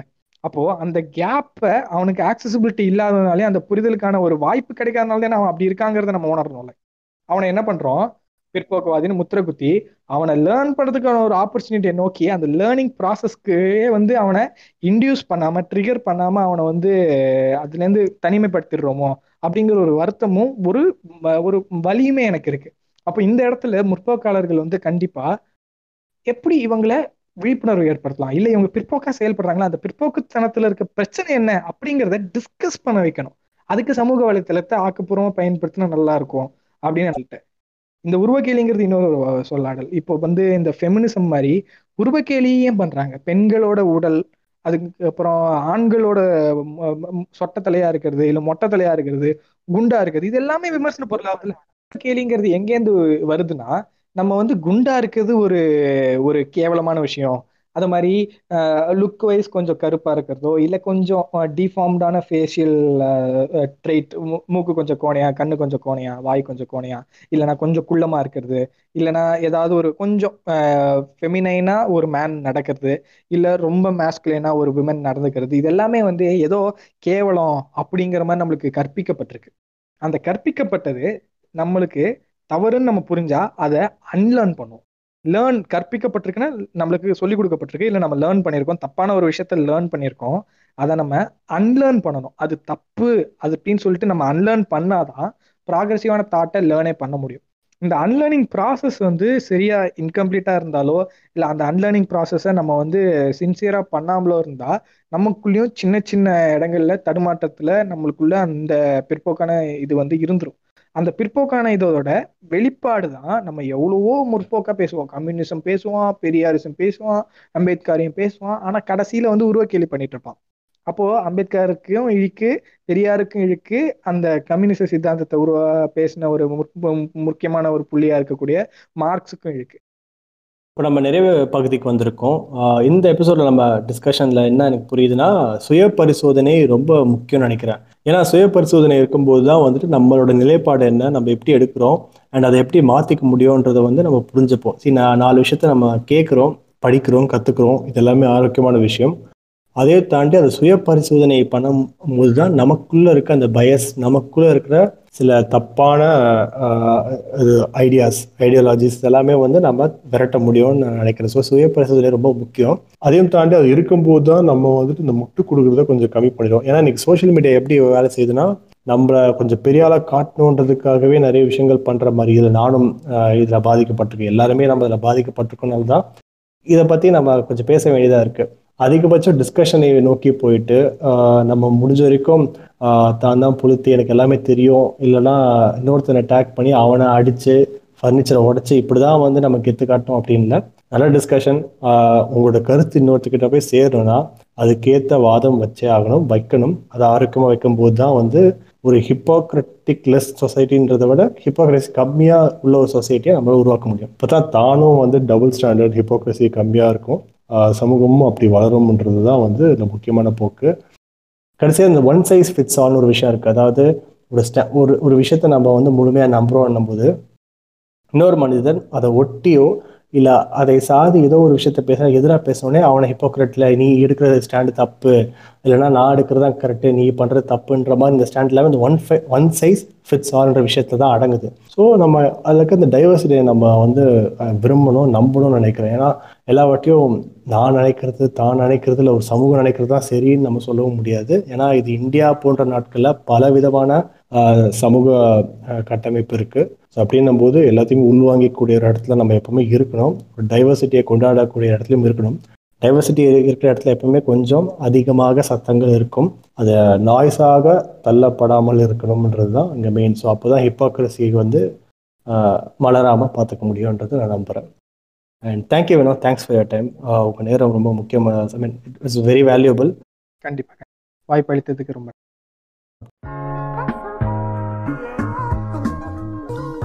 இந்த எபிசோட் உங்களுக்கு பிடிச்சிருக்கோம் நான் நம்புகிறேன் மேலும் அப்டேட்ஸ்க்கான கண்ணா டைரிஸ் என்ற ஃபேஸ்புக் இன்ஸ்டாகிராம் மற்றும் ட்விட்டர் ஹேண்டலை நீங்கள் பின்தொடரலாம். உங்களோட கருத்துக்களை நீங்கள் பதிவு பண்ணலாம். அடுத்த எபிசோட் சீக்கிரமே உங்களை சந்திக்க வரேன். ஸ்டேட்யூன் லவ் யூ ஆல் இது உங்கள் கண்ணா.